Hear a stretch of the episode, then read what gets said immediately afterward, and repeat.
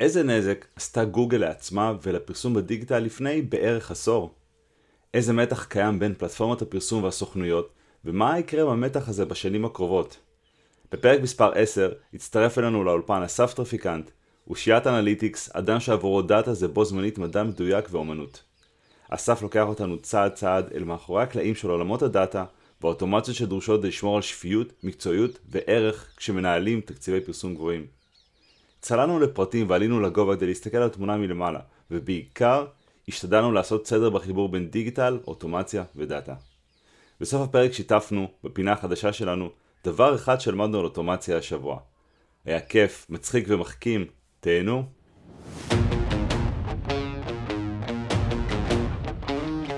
מלמדים אותנו שכדי להצליח בעסקים ובעבודה, צריך לעשות יותר ולהיות יותר. לשווק יותר, ליצור יותר מוצרים, להיות אנשי מחירות טובים יותר. אבל מה אם במקום לעשות יותר, הייתה דרך להוציא מכל פעולה שאתם כבר עושים יותר? בפודקאסט מדברים אוטומציה, נכניס אתכם לעולם המדהים של אוטומציה עסקית. נשמע איך הכלים, השיטות, בעיקר המיינדסט, מאפשרים לחברות לשפר רווחיות, לגדול בצורה חכמה, להשיג יתרון עסקי על המתחרים. בכל פרק ננתח case studies עסקיים. נראיין מנהלים ובעלי עסקים שנחשפו לעולם האוטומציה העסקית והתמכרו. ניכנס אל מאחורי הקלעים של התהליכים, ננתח מה בדיוק היה שם, מהאסטרטגיה, דרך הטכנולוגיה ועד לאימפקט העסקי.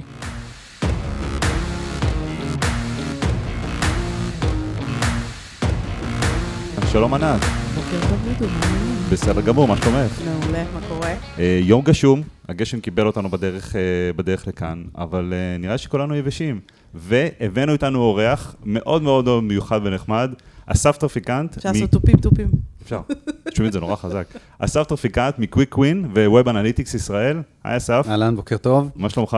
מצוין, סוף סוף גשם. סוף סוף גשם. אתה אוהב גשם, נכון? כן. אני זוכר את זה, אני לא. כיף שאתה איתנו. גם אני. כיף להיות פה. והולך להיות פה סופר מעניין. אתה רוצה לספר לנו עליך, על קוויק ווין, על וויב אנליטיקס ישראל? לפני שתים עשרה שנה הקמתי חברה בשם קוויק ווין, שאני הבעלים שלה, ואנחנו בעצם אייג'נסי, ומתעסקים בפרסום וקידום, וסתם כאנקדוטה, לפני, אחרי שהתחלתי את הפעילות, ואמרתי, טוב, איך אני מייצר תוכן ומייצר חשיפה לחברה, אז הנושא היחיד שלא טופל כמו שצריך בארץ היה עולמות הדאטה, שמאוד אהבתי והתעסקתי בזה. אמרתי, יאללה, בוא נרים בלוג, נתחיל להרים קהילה, ו-and the rest is history. שזה באזור אלפיים ותשע עד אלפיים ועשר כזה? קצת אחרי.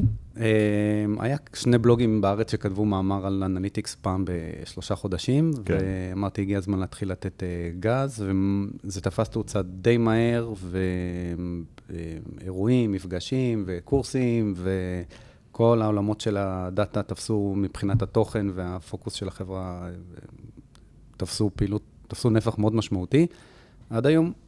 מעולה, ויוצא לנו לדבר, טוב, יוצא לנו לדבר אישית הרבה, אבל יוצא לנו לדבר גם מקצועית, הרבה פעמים סביב העולמות, גם עולמות של דאטה, גם עולמות של דוחות ודשבורדים, ובכלל איך כאג'נסי, יש לך בעצם גם את הכובע של הדאטה, וגם את הכובע של האג'נסי, ואיפה האוטומציה פוגשת אתכם בעבודה, ואני זוכר גם שיחות שלי ושלך על דברים שהם סביב התכנים הלימודיים שלכם, והקורסים, ואיך לעשות תהליכים שם גם יותר להשתמש באוטומציה בשביל להנגיש את הדברים, והמטרה של השיחה הזאת היא מאוד מאוד להבהיר ולשים זרקור גם על העולמות שבהם אוטומציה פוגשת אתכם כאג'נסי, אבל גם לחיבור שאנחנו מכירים בין, או רואים לפחות, או רואים חלק ממנו בין העולמות של אוטומציה ותהליכים ואינטגרציה, ומה התחיל בפרסום ועבר ל-סי אר אם ועבר משם למחירות. ואיך כל זה בא לידי ביטוי?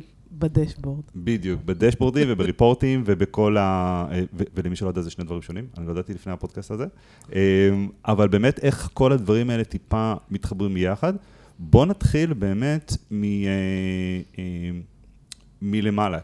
בכובע שלכם כאג'נסי, ואתם פעילים הרי עם לקוחות מכל העולם, ובהמון סוגים שונים של עסקים ותחומים שונים, וגם, אני חושב, תקן אותי אם אני טועה, פחות או יותר גם בכל פלטפורמות הפרסום, נכון? אתם נוגעים בכולן. כן, לגמרי. אז כל התפיסה של אוטומציה בעולמות הפרסום, בכלל גם כאג'נסי, אבל גם כאיך אני נותן שירות גם לעצמי וגם ללקוחות, אני מסתכל על החלוקה הזאת באופן הבא. יש אוטומציה שאני קורא לה אוטומציה בשביל להכיל את המכונות. אנחנו מנהלים קמפיינים מתקציבים גדולים בכל הפלטפורמות, וככל שעובר הזמן אנחנו רואים שנניח בתקציבים מאוד מאוד גדולים או בקמפיינים מאוד מאוד מורכבים, כמות האטנשן שאנחנו יכולים לתת היא יחסית מוגבלת. Okay. שזה, עכשיו זה לא רק מוגבלת סתם כי חסרים לי עובדים או משהו בסגנון, פשוט זה בלתי אפשרי להתמודד עם, עם, עם מסות של, של קמפיינים, ושל מילות מפתח, ושל מאות אלפי מודעות או באנרים. ובעצם ה... בנקודה מסוימת, לפחות האג'נסיז המובילים אומרים, רגע, אנחנו לא יכולים כל הזמן לנתח את הקמפיינים בצורה X, ולהכנס למערכת לפייסבוק, ולתקן עכשיו את הקמפיין, או להוריד איזה מילה בגוגל. אנחנו חוזרים על הפעולות האלה שוב ושוב, בוא נלמד את המערכת לעשות את זה לבד. שזה ה... המהות הקלאסית של אוטומציה. כן. באמת המערכת לעשות דברים שאת, שאתה עושה לבד. שאני עושה לבד, ובעצם, אבל אני צריך להגדיר מה ה-thresholds ומה כללי המשחק, ומה, ומה, מה קורה, ומה צריך לקרות כדי שהמערכת תעשה משהו. אז אם למשל, בשבוע שעבר היה, במהלך כל השבוע, עלות ההקלקה עלתה מ-X ל-Y, איזשהו threshold שאני בוחר, אני כבר מזין בחזרה לתוך המערכת שהיא תתקן את הביד, או תעשה איזשהו פעולה. עכשיו, okay. אני... כשזה קורה, אני ישן. כן. זאת אומרת, המערכת כל הזמן עושה איזון חוזר לתוך עצמה, כאשר אנחנו קובעים את הכללים. בגוגל יש כלי מובנה בתוך המערכת, למשל, גוגל אדס, לנהל חלק מהאוטומציות האלה. לפעמים אנחנו צריכים לעשות את זה לבד, לכל הפלטפורמות יש איי פי איי, ומי שעובד בסקייל מאוד מאוד גבוה, זה לא רק סקייל גבוה, זה גם המון קמפיינים. אני עכשיו יש לי קמפיין לכל מדינה, ברמה כזאת. וואו. אז זה שפות, וזה מטורף. אז אני לא, לא, לא רוצה שארבעה אנשים ינהלו את זה, כי זה אה, אה, מתכון לתקלות ובעיות ותקשורת עכשיו, ותקורות שאני מייצר, ואני צריך שרוב העבודות האלה שהם עושים פשוט ייכנסו אוטומטית לתוך המערכת. כל המערכות מאפשרות את זה? כל המערכות שיש להם איי פי איי, שמאפשר בעצם לא רק לקרוא נתונים, אלא איי פי איי ממש שמאפשר לנהל קמפיין, אה, עושים את זה. סתם לדוגמה, אני אקח את טיקטוק, שהיא רשת יחסית חדשה. עדיין לא. לא שאני יודע. אוקיי. Okay. אבל גם הסקייל שלנו כרגע בטיקטוק הוא נמוך מאוד יחסית, יחסית לשאר הפלטפורמות, אז העבודה הידנית היא יחסית, יחסית עוד פשוטה. אבל זה... זה גם שם נגיע. גם, מנ... סליחה, גם פייסבוק שהתחלנו, עבדנו קשה, כי, כי גם אנחנו לא ידענו מתי לתקן כל דבר, ומתי להגיד בדיוק. לגוגל, תוריד את הביט, עוד לא ידענו מה הטרשולדים ומה התדירות הנכונה. גם יש הרבה זמן שצריך לתת למערכות ללמוד. אתה עושה תיקון, אתה לא אחרי יומיים אומר, אם עבד, לא עבד. כן. יש learning time, מה שנקרא, של הפלטפורמות. אבל יש פה, אמרת לכל המערכות שיש איי פי איי, יש את היכולת. לי זה מעלה את השאלה, אבל האם זה לא משהו שהוא natively מתוך הכלים עצמם, מתוך כלי הפרסום של גוגל, של פייסבוק, של טיק טוק? למה צריך בעצם איי פי איי לזה? למה המערכת לא נותנת את זה באופן טבעי? אז אמרתי, בגוגל יש למשל איזשהו כלי שמאפשר לך כן לכתוב איזה שהם rules בתוך המערכת, אז יש כלים שכן ייתנו לך את היכולת לדבר ולהגדיר להם איזה שהם conditions, אבל יש שהם רזולוציות שהמערכות לא יכולות להתמודד איתן. ויש נקודות שבהן אולי הפלטפורמות עצמן מנסות לבוא ולהגיד... אז בואו לא צריך agency, בואו אנחנו נהיה כל כך חכמים שאנחנו נדע... אנחנו רוצים לעשות לבד. כן. התשובה היא כן. אני כבר... גם המערכות וגם הלקוחות.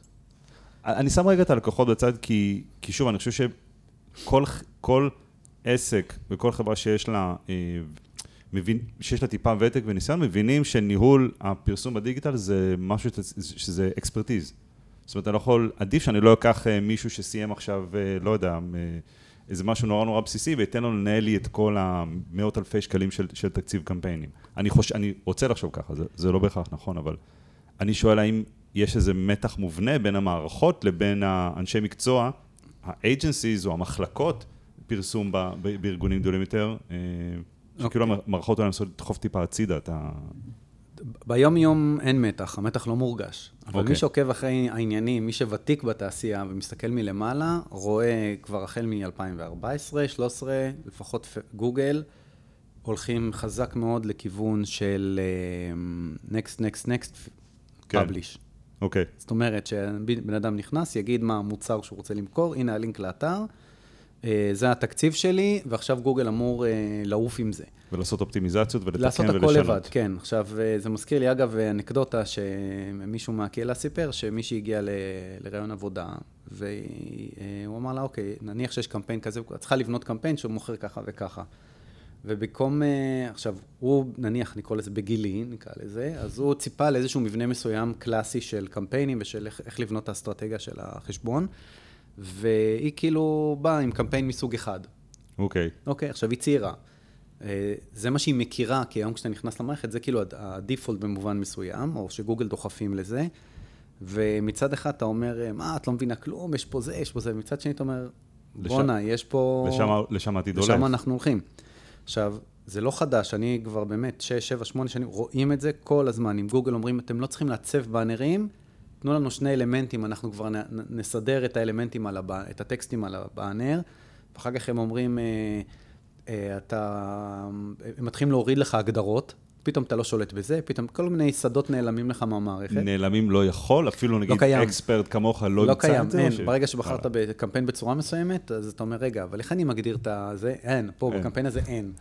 איך אני עושה אקסקלוד ל-N? לא קראת את הריליס נאוץ? ממש. עכשיו, מה שקורה זה שצריך לזכור, ה-commissions של agencies לקמפיינים נעים, הממוצע לתקציבים, לתקציבים הפופולריים נקרא לזה, זה בדרך כלל בין שבע עשרה עד עשרים אחוז מהתקציב, כמובן עם תקציבים הרבה יותר גדולים, אתה יכול לקחת עשרים אחוז ממיליון דולר, אתה יכול לנסות. הצלחת כל הכבוד. אז הסקייל הוא גדול, יכול להיות גם שתים עשרה אחוז עד עשרים אחוז. מה זה אומר? שעל כל, זה אומר שגוגל כאילו מפסידה המון כסף, שהיה של הלקוח, הוא נועד לצרכי הפרסום, אבל הוא לא נכנס לכיס של גוגל. וגוגל אומרת, מה, אנחנו רוצים את הכסף. יש פה מלא כסף על השולחן. במכפלות של מאות מיליארדים זה... בדיוק, זה הון עתק עכשיו, ואז בסופו של דבר רוצים להגיע לנקודה שבה חנות אומרת, אני לא צריכה agency, אני אשים את הפיד, את הלינק לפיד של המוצרים, שכבר יוצא אוטומטית בשופיפיי, מג'נטו, whatever, אני אשים מאה דולר תקציב יומי, אני מוכן למכור ב-עשרים דולר C P A, cost per action, או per purchase, ואז הם... וזהו, ואתה אמור לחכות ולספור את הדולרים. זה השאיפה ולשם זה הולך. עם זאת, מתנחמים בזה שכל הזמן גוגל מוצאים פיצ'רים חדשים. ומישהו צריך לאמן את המערכת. בדיוק. אז מצד אחד הם אומרים, אנחנו לא צריכים את האג'נסי, מצד שני, מי, מי יאלף את המערכת, מי יאמן אותה, מי נכון. יזין לה את הדאטה, מי, אה, מי יתרגל אותה, מי יזרים את כל הדברים האלה, כדי שהמערכת בסוף כן תלמד. אז מצד אחד הם מתקדמים כן לעולם של אה, אוטומציה של קמפיינים, אתה לא צריך לדאוג איפה הקמפיין שלך יופיע, אנחנו נדאג שהוא יהיה במקום שיביא להגשמת המטרות שלך, מחירה, לידים או טבע. ומצד שני הם אומרים, טוב, אבל מישהו צריך לאלף את האריה הזה. נכון. אז הם רוצים לבנות למבורגיני, אבל צריך נהג. זה מין, זה מין מתח תמידי, וזה מזכיר לי מה שדיברנו בפרק על ה-C R M, ש, שלפעמים יש מתח תמידי בין החברות C R M שרוצות למכור רישיונות, בוא תתחיל כמה שיותר מהר, תפתח יוזר, תפתח עשרה יוזרים ותתחיל לעבוד במערכת. לעומת החברות, כמו שאנחנו לדוגמה עושים, את תהליכי אפיון וההטמעה והאינטגרציות והכל, שאנחנו בעצם המפתח לזה שבסוף הלקוח יפיק הרבה יותר ערך מאותו C R M או אותו כלי או אותה מערכת שהוא, שהוא מטמיע בארגון. ויש זה מתח תמידי, כי אנחנו יכולים להיות במרכאות אלה שעוצרים את הלקוח מלפתוח ישר עשרה יוזרים ופשוט להתחיל לעבוד. כי אנחנו אומרים לו, רגע, צריך אפיון. צריך להבין מה האינטגרציות, מה הכלים, מה המערכות. ולבחון שלא תמיד הכלי מתאים לו. בדיוק, להחליט אם זה הכלי הנכון. למה שאלתי על טיקטוק? כי בסופו של דבר, הפלטפורמה צריכה להתאים לעסק. אם מוכרים לילדים, אז צריך לדבר אליהם בגובה העיניים. מאוד תלוי בקהל יעד. אי אפשר לעשות קמפיין פייסבוק וגוגל לכולם. לא כולם מגיעים לשם. וזה מאוד מאוד חשוב שאתה הולך לעשות קמפיין, לא משנה באיזה סדר גודל, להתאים את הקהל שאתה רוצה לרשת החברתית המתאימה שבה אתה מפרסם. אז, אז בגלל זה החלק של הסרוויס פה הוא נורא מהותי, כי יכול מישהו יגיד לי, אני רוצה לפרסם בגלל, תקשיב, זה לא, זה לא המקום. נכון. אבל אני יכול לזה, כאנקדוטה, לפני המון המון המון שנים, גוגל הפסיקו עם זה, הם היו שולחים שוברים לפרסום. שלוש מאות שקל. הם, כן, לעסקים מאוד קטנים. נכון. ואנחנו לא... אני זוכר שבא מישהו העלה צילום מסך של פרסומות בפייסבוק שגוגל העלו פרסום בפייסבוק, על בואו תפרסמו בגוגל. נכון. עכשיו, הם כיוונו לאותו פלח שוק שלא יכול להרשות לעצמו אולי אייג'נסי, והוא מה שנקרא סוהו, small office, home office, והם חשבו שזה יעבוד. עכשיו, בעיניי, אני, עוד פעם, אני לא מייצג את גוגל, כי אני לא באמת יודע מה קרה מאחורי הקלעים, אני יודע להגיד מה זה עשה לשוק. אוקיי, מעניין. זה גרם לזה שאחרי שהם דחפו, זה היה בתחילת שנות אלפיים ועשר, אחת עשרה, שתים עשרה, הם פשוט הפגיזו שוברים לכל, לכל מי שראה לו עסק בדפי זהב של חודו השוברים. מה שקרה בפועל, זה שאחרי כמה זמן, אנשים התחילו, נניח אני, חברה פונה אליי, או שאני פונה לאיזה חברה, ואז אומרים לי, גוגל זה לא טוב. אני אומר לו, איך לא טוב? הוא אומר, עשיתי קמפיין. אוקיי. כן, הם הביאו לי שלוש מאות שקל, עשיתי, זה היה חרה, אני לא נוגע, לא נכנס לזה יותר. עכשיו, הבן אדם, זה לא עבודה שלו. כן. עכשיו, אני יכול להגיד, מיצובישי זה חרה, למה חרה? כי הייתה לי תקלה, ופירקתי את המנוע ולא הצלחתי להרכיב אותו בחזרה. כן, כזה. אז אני אישית, אסף, אני תמיד הולך לבעלי מקצוע. אני לא רוצה לבזבז זמן על לימוד. יש דברים שאני אוהב להתעסק בהם, ורוב הדברים אני לא אוהב להתעסק בהם, דברים שאני לא יודע. ומה שגרם השובר הזה, זה המסג'ינג על השובר היה כזה, אחי, זה קל. אתה נכנס, הנה, תכנס, לוגין, נקסט, נקסט, נקסט, ואתה, אחי, אתה מתחיל להביא לידים. וזה לא עבד. וזה עשה, לדעתי, זה פגע מאוד ב... במיצוב של האג'נסיז, וגם בעיניי פגיעה בגוגל, כי אנשים אמרו לי, ההשכרה, זה לא עובד. אני לא רוצה לפרסם. דווקא המיצוב של האג'נסיז, כי נשמע שדווקא במצב כזה, זה הרבה פעמים, אוקיי. לא, אנחנו לא צריכים אותך, ברמה שאנחנו לא צריכים אותך, כי כבר גוגל אמרו שאנחנו יכולים לעשות את זה לבד. אוקיי. עכשיו, זה היה מזמן, שוב, זה water under the bridge, או שוב, זה גם הפרשנות, נקרא לזה שלי ושל הרבה מהקולגות שלי, זה לא איזה משהו רשמי שגוגל כתבו על זה מאמר. אבל ככה זה הרגיש. ואני יכול להגיד שמאז העניינים הרבה יותר נרגעו, התפקיד של האג'נסי, גם בגלל המורכבות של הקמפיינים, הלכה וגדלה, וממש בשנתיים האחרונות אני מרגיש עוד פעם סוג של לא ירידה, אלא שבעצם הפיצ'רים שגוגל לצורך העניין השיקו, אומרים, אנחנו עכשיו יודעים, מתחילים להבין איך להסתדר בלעדיכם. אוקיי. פייסבוק למשל, אם פעם עד לפני שלוש, ארבע, חמש שנים, הייתי צריך לבנות קמפיינים מאוד מורכבים ולבחור קהלים בפינצטה וזה, היום המערכת שלהם מאוד מאוד חכמה, ואני בונה היום יחסית קמפיינים הרבה יותר פשוטים. Okay. אני עובד פחות בפייסבוק, כי המערכת שלהם חכמה מאוד. אנשים... טוב לדעת. Okay. אנשים לא סומכים כל כך על פייסבוק, אני אומר, יש להם מערכת טובה. עוד פעם, מה זה טובה? זה לא מדען ש... תרגטו אותי לחיתולים לאיזה, אני בן זה. אוקיי, אני לא מדבר על כל מיני כאלה. אני אומר, בגדול, אנחנו כבר לא צריכים להתאבסס על מיליון הגדרות וכאלה, אפשר לבנות קמפיינים יחסית בפשטות. מצד שני, לא כולם בפייסבוק כבר. עוד פעם, זה עדיין, בישראל לפחות, זה ערוץ מחירה מאוד משמעותי ומאוד מאוד חזק. הקבוצות, להזכיר לכם, מאוד חזקות. מי כמונו יודע. אז גם פייסבוק וגם גוגל וכל שאר המערכות מנסות להתכוונן לעולם נטול agencies. זה אם יש איזה... שלט במסדרון, זה מה שכתוב שם. זה ייקח הרבה זמן, ולכן, כאג'נסי צריך כל הזמן להיות, גם להיות בטופ נוט, ולהיות התקני, וגם לייצר את הערך המוסף. אני יכול ממש להקביל את זה למה שאנחנו ראינו באוטומציה, שאם פעם לייצר אוטומציה, כשאנחנו התחלנו אז היה רק זאפייר, והזאפים של שני שלבים, לא יכולת לעשות יותר מזה, אני זוכר שהיינו צריכים, אם אנחנו רוצים יותר מזה, לשלוח, ליצור שורה בגוגל שיטס, לעשות סקריפט בגוגל שיטס, שיעדכן שורה אחרת, שיטריג אוטומציה אחרת, כאילו זה, אנשים לא מבינים את העושר ש, שקיים היום של הדברים, אבל פעם באמת הדגש היה מאוד על לדעת לתפעל את הכלי, לדעת לבנות לצורך העניין זאפ. ובראייה שלי, לא יודע, תגידי לי גם מה את חושבת, היום בגלל שהכלים נהיו מאוד מאוד נגישים, הרבה יותר נגישים, עכשיו החוכמה היא על איך אני בונה מעל זה את התהליך העסקי הנכון, כלומר איך אני בכלל לפני שנדבר עם עסק על אני מחבר לך את X ל-Y, אני מדבר איתו בכלל על בוא נבין את כל מסע הלקוח וכל הדרך שעוברים. אבל זה אנחנו, ויש לקוחות שכן לוקחים את זה לידיים שלהם, ומבזבזים מיליון טסקים סלש אופרציות בחודש. אבל עדיין, אם, אם אני מסתכל כאילו בהמשך למה ש, שאמרת על, אם, כאילו ברגע שהפלטפורמות יהיו יותר חכמות, ה... ה added value יעבור בעצם למה שאתה קורא הקטגוריה השנייה, שאנחנו בדיוק נדבר עליה, של התובנות וה... שאפשר להפיק מהדברים האלה. אני מאוד רואה את זה קורה גם באוטומציה. כי שיהיה קל יותר לבנות, לחבר את א' לב'.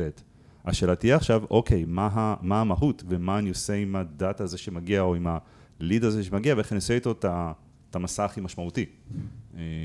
אני ממש רואה הקבלה לזה. כלומר... אני, אני חושב שבסופו של דבר, אם... זאת אומרת, ברגע שמערכות האוטומציה למיניהם יבינו, תראה, גם, לא יודע, HubSpot, וזה. עכשיו, סיילספורס לא יכולים, גם HubSpot היום לא באמת יכולים להיכנס ללקוח גדול בלי מטמיע. נכון. בלי סר, אין, זה... אתה... אי אפשר. זה פשוט לא עובד.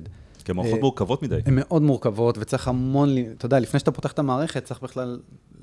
אתה יודע, יש פה אפיון ענק, שצריך לעשות עוד... להחליט מה לקסטם, אם בכלל זה הכלי המתאים לכם. נכון. אנשים לפעמים בפייסבוק כותבים כזה, אני מתלבט בין HubSpot ל-whatever, אחי, מה יפה עובד את זה, כאילו... אתה יודע מה יותר גרוע בין אני מתלבט בין זה לזה? תגידו, מה המערכת הכי זולה שאני יכול לנהל את הלידים שלי? שאני רוצה שהיא תעשה גם וגם וגם וגם וגם. אז ממה זה נוצר? זה בעצם נוצר מזה שהמערכות הן מורכבות מאוד, אבל הן כאילו... יש איזה קמופלאז' כזה, הן מזכירות את זה שאנחנו מורכבות. השיווק שלהם זה נורא פשוט. נכון, כן, נורא פשוט. איזי, נקסט, נקסט, נקסט, ואתה יש לך מערכת סי אר אם. ואז אנשים נכנסים לבור הזה, כי הם מתחילים עם פאצ'ים, כי עוד פעם, זה לא שאני דוחף להביא אנשי מקצוע, אני רק אומר, זה מערכות שהן, יש איזושהי פסאדה של פשטות שהיא לא נכונה. נכון. אז האם, לא יודע, מייק או זאפיר הגיעו לעולם עוד כמה שנים של agency-less, של service-less? אני לא חושב. לא רואה את זה. גם אני לא. כי המערכות הן מערכות שרברבות נורא מורכבות, אוקיי? ודורשות ידע מאוד ספציפי. ומאוד כירורגי, ואני לא רואה איך... היה מקרה אחד של הרופא הראשון בעולם שעשה לעצמו ניתוח אפנדצית. אה, באמת? כן. הוא זה שהמציא את הפרוצדורה והוא ניסה אותה על עצמו. יש צילומים של זה, וזה המקרה החריג. זה בדיוק, זה כאילו, זה הדוגמה ללמה אני לא רואה את זה עובד בסקייל. אתה יודע מה הנקודות שבהן אני מרגיש את זה קורה ומרגיש את מה שאתה אומר כמה הוא קורה? לפני כמה זמן במעבר מאינטגרומט למייק, הם רצו, אז, אז הצוות של מייק רצה, לה, הם פנו לשותפים, לחלק מהשותפים, אמרו, תשלחו לנו אה, אה, סרטונים של דברים קצרים שעשיתם, אוטומטית שבניתם, אנחנו רוצים לראות את זה לצוות שהתלהבו. ו- ושלחתי להם משהו שבנינו לאחד הלקוחות שלנו, שזה סביב אה, אה, דשבורד של זום והקלטות ו- ו-אייץ' טי אם אל יפה שנוצר, והכל בצורה אוטומטית ומחליף המון עבודה ידנית. עכשיו שלחתי את זה. קיבלתי מהם תגובות של, כאילו, הצוות על הרצפה, אנשים כאילו, "Oh my God", וזה הפך להיות פוסט בקומיוניטי, והפך להיות, ואני אומר, הם כל כך נדהמים, כי זה לא הג'וב שלהם לחשוב כל יום על ה, על היישומים, על הבנייה, זה הג'וב של ה-agencies, של המומחים, לצורך העניין. הייתה לי בדיוק שיחה כזאת עם סופרמטריקס, הזמינו אותי לדבר עם האנשי הפרודקט, כן. על כל מיני יישומים שאני עושה, וגם מבחינתי זה הדברים נורא יומיומיים ופשוטים, כאילו, והם כאילו... אוקיי, אז ככה זה, ככה זה עובד in the real life. אוקיי, לא יודעת שאתה לעשות את זה עם המערכת שלנו. זה התהליך שאתה צריך לעבור. עכשיו, עזוב רגע מה המערכת עושה, מה התהליך שאתה עובר עם לקוח, כאילו. זה, איך אתה נותן שירות, איך אתה עושה את האפיון, אני מסביר להם את הכל, כאילו, היה מאוד מאוד מעניין. ונולד פיצ'ר חדש, רק הוא לא על שמי, אבל בגלל השיחה הזאת יש פיצ'ר חדש שהשיקו אותו שבוע שעבר. גם פעם דרב השיקו איזה פיצ'ר ואמרו לי, זה בגלל שעשינו איתך איזה שיתוף מסך, איזה זהו, אז הבנו שככה אתה עובד, אז בינו את זה, אמרתי, אתם יכולים לקרוא איזה דזיסטנר פיצ'ר? אמרו לי לא. אני גם ביקשתי, לא, לא, פחות זרמו. טראפיקנט פיצ'ר. זהו, אז כל הסיפור הזה, אני קורא לזה האוטומציה של האוטומציה, זאת אומרת, האוטומציה של לצורך המערכות, אני עדיין לא, זה עדיין לא קשור אליי באופן ישיר. זה רק חוסך לך עבודה וזמן. כן, זה מאפשר לו לסקייל יותר גבוה. מאפשר לי סקייל בעיקר, כי אז אני יודע שזה עובד בלילה. כן. אוקיי, עובד בוויקנדים, עובד שאני בחול, עובד? עובד. אז זה החלק הראשון. החלק השני, אני קורא לזה אוטומציה שהיא תפעולית עבורנו, עבור האג'נסי, ואני אקדים ואומר שהחלק השלישי זה אוטומציה עבור הלקוחות. אוקיי, יופי, יופי. אבל בוא נחזור רגע לשני ואני נסגור את הפינה הזאת. אז אוטומציה עבורי בעצם, לפני המון המון שנים כבר התחלתי בעצם לשאול את עצמי איך אני מייעל את הפעילות של החברה. אני לא צריך עשרים עובדים, אני רוצה כמה שפחות עובדים, כמה שפחות טעויות, לא רוצה הפתעות בחיובים, לא רוצה דברים שהעובד שלי לא ידע, הוא לא טיפל בהם, הוא הזניח אותם. יש דברים שהמערכות יכולות לעשות, ויש דברים שרק האנשים יכולים לעשות. למשל, החלטנו, סתם, שבקמפיין בגוגל, כל שבועיים צריך להחליף קופי של מודעה. אוקיי? אוקיי. אם, אם, אם היא under perform, מה שנקרא, אם היא לא מתבצעת או עושה עבודה כמו שצריך, צריך להגיד למישהו להחליף את הקופי. עכשיו, תעשה כפול עשרים שלושים חשבונות, כן. ארבעים חשבונות, אלוהים יודע כמה קמפיינים, ועכשיו הוא צריך לקום בבוקר, מנהל הקמפיינים או מנהלת, ולשבת ולהגיד מה אני עושה עם זה היום. מה אני עושה היום? ו... איך היא יכולה לדעת שזה בדיוק בקמפיין הזה, צריך שזה להחליט. היום הזה, היום הזה הגיע, שזה הקמפיין הזה, בקמפיין ההוא היא כבר נגעה אתמול, כן. אוקיי? זאת אומרת, הניהול העבודה... כל המסביב. כל המסביב לקח המון זמן. זה הגיע למצב שרק נניח, אני קורא לזה הרוטינת בוקר, כמו שיש סטנד-אפ כזה, כן. ב- ב- בסטארט-אפ. בסטארט-אפים, אז, אז היה לנו סוג של... כל הבוקר מוקדש לדברים האלה, לתיקונים ואופטימיזציות, שום דבר חדש. זאת אומרת, אנחנו לא בונים קמפיין, לא עושים, אז הכל רק, זה לא לכבות שריפות, הכל זה כאילו המיינטננס השוטף. כאילו לעשות צ'ק, צ'ק, צ'ק, צ'ק. מלא צ'קים, כן. אבל יש, אבל הם כוללים לעשות עבודה. ואז... לפעמים זה בטח היה נוזל מעבר לבוקר. ברור. לא רק שזה, אני אומר, אתה יודעת מה, אם זה היה נוזל מעבר לבוקר, הייתי אומר, ניחה. זה פשוט לא היה קורה, כי לא מגיעים לזה. כן. אוקיי, כי טוב, נעשה את זה מחר. עכשיו, איפה, איפה אתה רושם שמחר נשב על הקמפיין של דודו ונטפל לו בקי-וורדס, או לא יודע, נוסיף עוד קי-וורדס. זה קשה מאוד לנהל את זה. אז, אז בעצם אמרתי, אוקיי, התחלתי לאסוף את כל הפעולות האלה שאנחנו עושים אותן באופן רוטיני, ולייצר מהם סוג של אוטומציית אה, תזכורות. עכשיו, זה לא לשלוח לך כל יום פושים, כי אתה לא רוצה לעבוד מול פושים.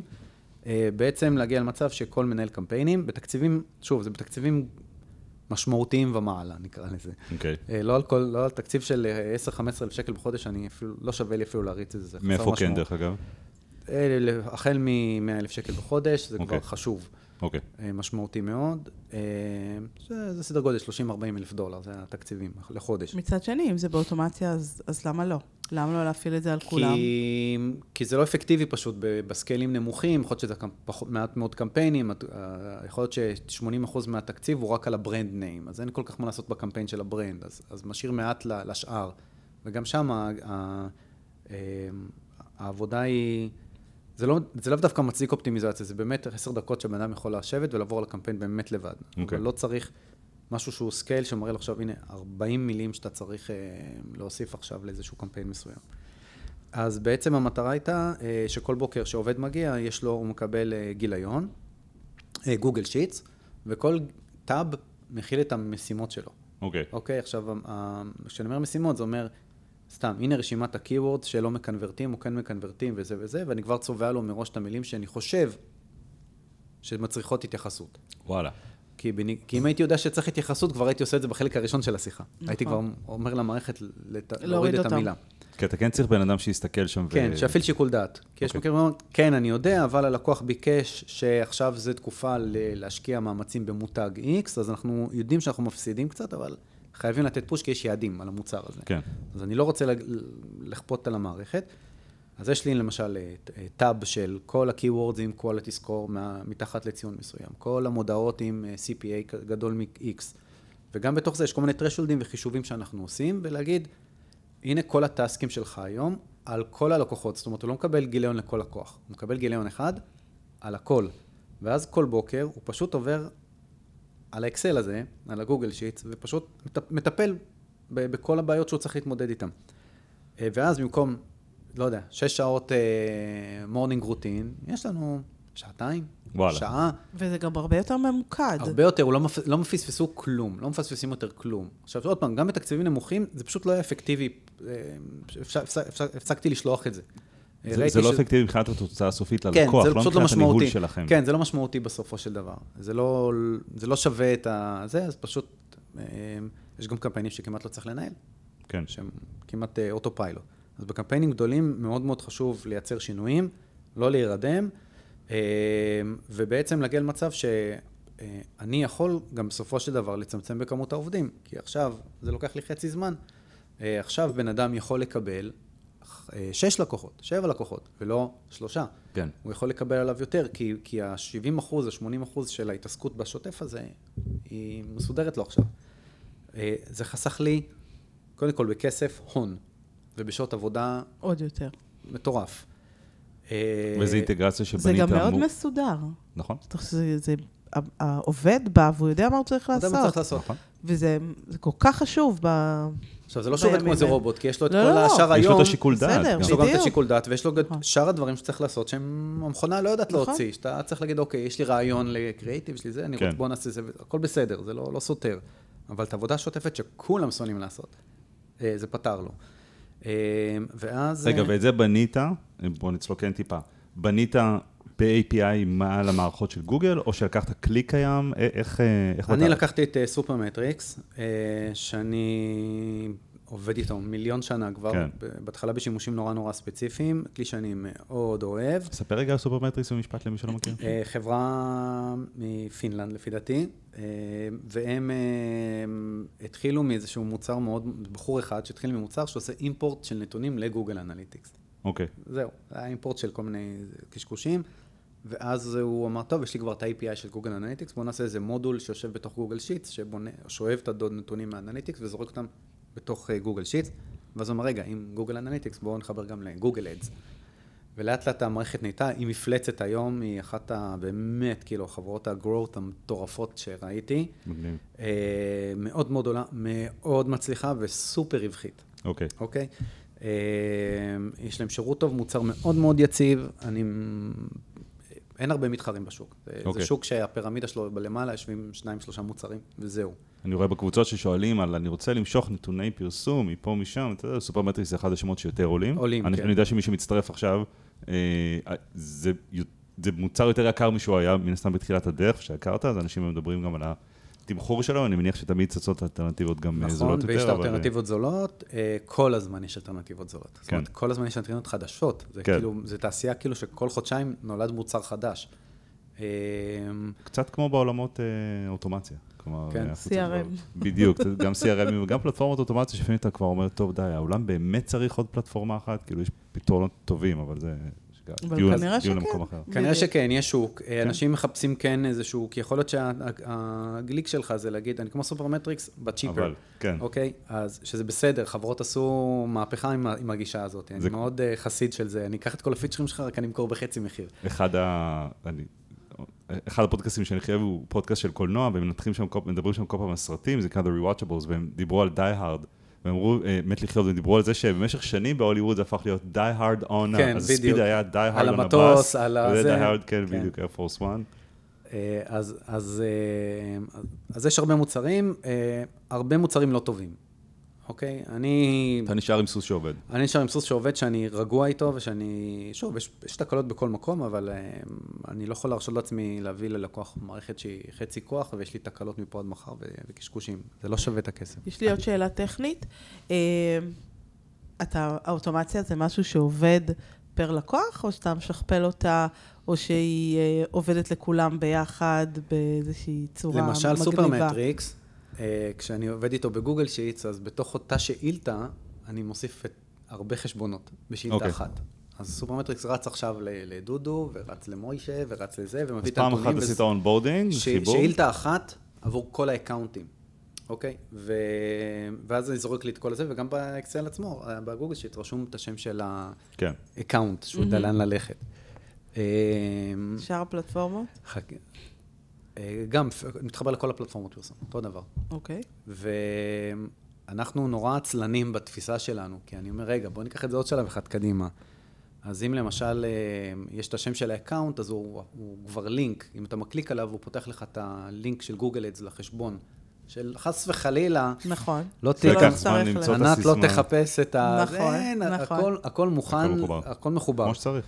ואתה יודע, זה כמו שיש דוחות ללקוחות, אז אני, אני אומר, מה האפקטיביות של באנר מסוים? אני שם להם, אני מביא את הבאנר, אני מביא את האימג' שלו, אני, אני כן רוצה כל מדהים. הזמן של אל תעבדו קשה. כי, בדיוק, כי, כי אם צריך לייצר את התשובה לזה, אם בן אדם צריך לייצר את התשובה ברמת התובנה, מה עובד, מה לא עובד, או למה זה לא עובד, ואולי אדום זה לא צוות, אז אם לא תביא לו את זה באוטומציה, הוא פשוט יבלט עוד דקה בללכת לפתוח את החשבון, להיכנס לעמוד ולהוריד את זה. זה במקרה טוב. בדיוק, או שהוא ידחה את זה למחר. או שהוא ידחה את זה לפעם אחרת. ברור, ואז זה יכול לקחת גם שבעים ושתיים שעות עד שהוא ייתן תשובה. כן. ברור, ובוא נקווה שהוא יקרא ויסתכל עליי. בדיוק, אז אני צריך כמה שיותר לעזור, ללעוס את הדאטה ולשים לו, ואם צריך גם לעשות, למשל, מה שאנחנו עושים בגוגל שיטס, למשל, זה שאחרי שהסופרמטריקס מביא את כל הדאטה ובונה את זה, נניח הוא עושה את זה באחת בלילה, בשלוש, לפנות בוקר, רץ סקריפט נוסף בתוך גוגל שיטס, שעושה כל מיני גזמויים בתוך הדאטה, ומחבר כל מיני דברים. הוא אומר, אה, זה אדום, זה צהוב, זה ירוק, אולי נשנה את המיון, אולי, אתה יודע... אז נגיד את הדברים האלה, בנית לבד, נכון? או לצורך העניין, אתה לא מתכנת? אני אפיינתי, כן, אני לא, אני שונא קוד. ואתה לוקח חבר'ה שעושים את זה, בעיקר חבר'ה באופשור. נכון. ואז איפה... יש לך נגיעה לפלטפורמות של אינטגרציה, זאת אומרת, שאתה כל מה שאתה צריך, אתה עושה או עם כלי כמו סופרמטריקס או, או בקוד. הדברים היחידים שלי עם Make וזאפר למיניהם זה, אני קורא לזה אונליין, אופליין, אם מגיע לי, צריך להגיד לפייסבוק שאתה קונברז'ן וכן mm, הלאה, okay. אז אני יכול להשתמש ב-Make, אם אין לי כלים, אם ללקוח אין כלים לעשות את זה. אבל אם מגיעים לנקודה שבאמת צריך מעבר לזה, אני כבר מביא אנשי... תוכנה. תוכנה או אנשי, אנשי אוטומציה שיפתרו לזה, אני... אני משתדל להישאר בתחום המומחיות שלי, ולהביא אנשי מקצוע להתעסק בכל ה... לכל אחד יש את השיט שלו. כן. אז זה האוטומציה, זה בעצם הקטגוריה השנייה של האוטומציה, שאתה אומר שהיא האוטומציה שעוזרת לך כאג'נסי להתנהל, להנגיש יותר מידע, וכמה שיותר לקצר לבן אדם את הנתיב ללקיחת החלטות. עכשיו, אני אתן עוד דוגמה מצוינת, למה זה טוב. כשאני מקבל עובד חדש, כן. והוא צריך להיכנס לעכשיו מיליון חשבונות, ואז אוקיי, אני אומר לו, זה החשבון שעושה זה, פה עושים ככה, פה עושים ככה וכן הלאה. ואז הוא בא ביום הראשון לעבודה, והוא כבר מקבל את כל המשימות שלו. זו חוויה אחרת לגמרי לעובד, ואומרים לי כאילו, וואו, בחיים לא היה לי דבר כזה. כאילו, זה מסדר לי את הראש, הוא כאילו רגוע, שיש לו, יש לו גיבוי, יש לו משהו ש... שלא צריך לחפש מה לעשות. תחשוב. נכון. עכשיו, לפעמים הוא אומר לי, זה מישהו באמת שהתחיל לעבוד לפני שנתיים, ואז הוא עושה לי כזה, אני אף פעם לא חשבתי לבדוק את ה... כאילו... אם המשימות תואמות את משהו. לא, לא, הייתה איזו משימה ספציפית, שהוא בכלל, מעולם לא הייתה ברוטינה שלו. אוקיי, ולי, כאילו, היא תוצר של הרבה שנים, אז זה דברים של, מה שאני כזה, כמו זה קונפלואנס כזה, זה מערכת ידע בעצם. אז אתה מקבל את כל התובנות שכבר אנשים לפניך. אנחנו צריכים כזה ל-קיו איי. כן. וואי, זה מטורף. נכון, כי אחד הדברים שאנחנו תמיד מסתכלים זה איך אני מייצר מנופים. זאת אומרת, אם אתה למדת משהו פעם אחת, אז אתה יודע, אפס מנוף זה אומר שכל פעם לימדנו אותו מחדש. מנוף מסוים זה אומר שאתה עכשיו תכניס לך אותו לסיסטם, אבל סופר מנוף כזה זה שהכנסת את זה לסיסטם של האג'נסי. ואז לא משנה מי מגיע לאג'נסי, מחר אני בא לעבוד אצלך, אז כבר אני יושב על הידע שאתה בכלל, היה לך לפני שלוש שנים. נכון, ממש ככה, וזה גם אנשים שאינפוטים שמגיעים מהעובדים עצמם, מה כדאי לעשות, זה, אז אני אומר, יאללה, מגניב, בוא נראה איך זה עובד, בוא נוסיף את זה לטסקים. נכון. שוב, אני אומר, זה אפקטיבי מאוד בתקציבים מרף מסוים, זה לא עובד על הכל, אני גם לא רוצה לעשות איזה היפרוונטילציה, שזה נורא חשוב. כי אם הוא יקבל אקסל שהוא גדול מדי, הוא, הוא, לא, הוא פשוט לא יעשה אותו. כן. הוא יגיד לי, עזוב, אתה יורד גשם היום, איחרתי, הייתי שעתיים בכביש, עזובתי עכשיו מהאקסל הזה. כן. אז אני צריך שאקסל יהיה good enough. בדיוק, שלא, שלא יפחיד. שלא יפחיד, כן. שהוא יהיה אפקטיבי, שהם יראו, כי אני רואה איך הם עובדים, עוברים על הטאבים מהר, לראות כמה, כמה משימות כאילו יש. מתי הם מסיימו את זה. ו... אבל הם יודעים שזה, בסופו של דבר זה לטובתם. ברור. כן? אוקיי. עכשיו, אין יותר הפתעות כאלה של בונה, השבוע הלקוח אמר אלף שקל ליום, וכתבנו בטעות עשרת אלפים, וגילינו את זה אחר. אין את זה יותר. כן. לכל אג'נסי עבר את הקשקושים האלה, אוקיי? אין את זה. פשוט נגמר הסאגה הזאת של טעויות. כן. אז כל זה, זה החלק השני, שבעצם אוטומציה אין-האוס. בהקשר הזה, אני רק רוצה להגיד, כי זה מתחבר לנושא הבא, חלק מזה היא אוטומציה שמיועדת רק לי. For my eyes only. שהיא בעצם איזשהו overview על כל החברה. אוקיי, מה נכנס לשם? אז כמו שיש דשבורד שאני אבנה ללקוח, שמציג לו את ה-סי פי איי ואת העלויות ואת התקציבים ווואטאבר, ומיקומים וכניסות, אותו דבר יש לי על כל הלקוחות כל הזמן. אוקיי, עכשיו אני לא יכול להגיד שנכנס לזה כל בוקר, כי זה לא מעניין אותי ברמה כזאתי, אבל כל כמה ימים זה נפתח לי, אני פותח את זה, והוא... יש לי מבט על כל הלקוחות, על התקציבים שלהם, זה עוזר לי גם מבחינה תזרימית, להבין מה הספנט שאנחנו, הקומישן למשל של הפרסום, הוא נובע מתוך הספנט, כמה היוזר, כמה הלקוח הוציא. אני רוצה לדעת, לתת, שיהיה לי איזשהו צפי. אתה יכול, אתה במקומות כאלה גם מתחבר אולי ל-סי אר אם של הלקוח, בשביל להבין, אוקיי, אז אנחנו עשינו את העבודה שלנו על הפרסום, אבל כמה הלקוח מחר בפועל נגיד? אני לא עושה לידים. אז אני, אנחנו בעיקר, מה שנקרא, hardcore performance, מחירות, אנחנו לא... אבל אתם... אין לנו נגיעה כמעט ל-סי אר אם בכלל. כי אתם כן עובדים המון באי-קומרס, מן הסתם. אבל יכול להיות שזה מחירות רק אונליין. מחירות אונליין, אז הכל כבר מופיע לי באנליטיקס. זאת אומרת, אתה מסתכל רק על האונליין, אם אחר כך הלקוח בא ואמר, אני כן מחבר את זה ל-סי אר אם ולצוות מחירות ולשפר המרות, אתה לא רואה את זה. לא תמיד, לא תמיד זה גם מגיע אליי. לפעמים אומרים לי, אה, כן, יש לי עוד ערוץ של ארבעים אחוז מהכנסות שזה בכלל באמזון. אני לא יודע מה קורה לא באמזון. זה לא מעניין, זה גם לא תקציב שקשור אליי, אני לא גוזר ממנו כלום. כן. אז אני צריך לדעת היום, למשל, מה הספנט הכולל קרוס דה בורד על כל הלקוחות שלי. אני צריך לדעת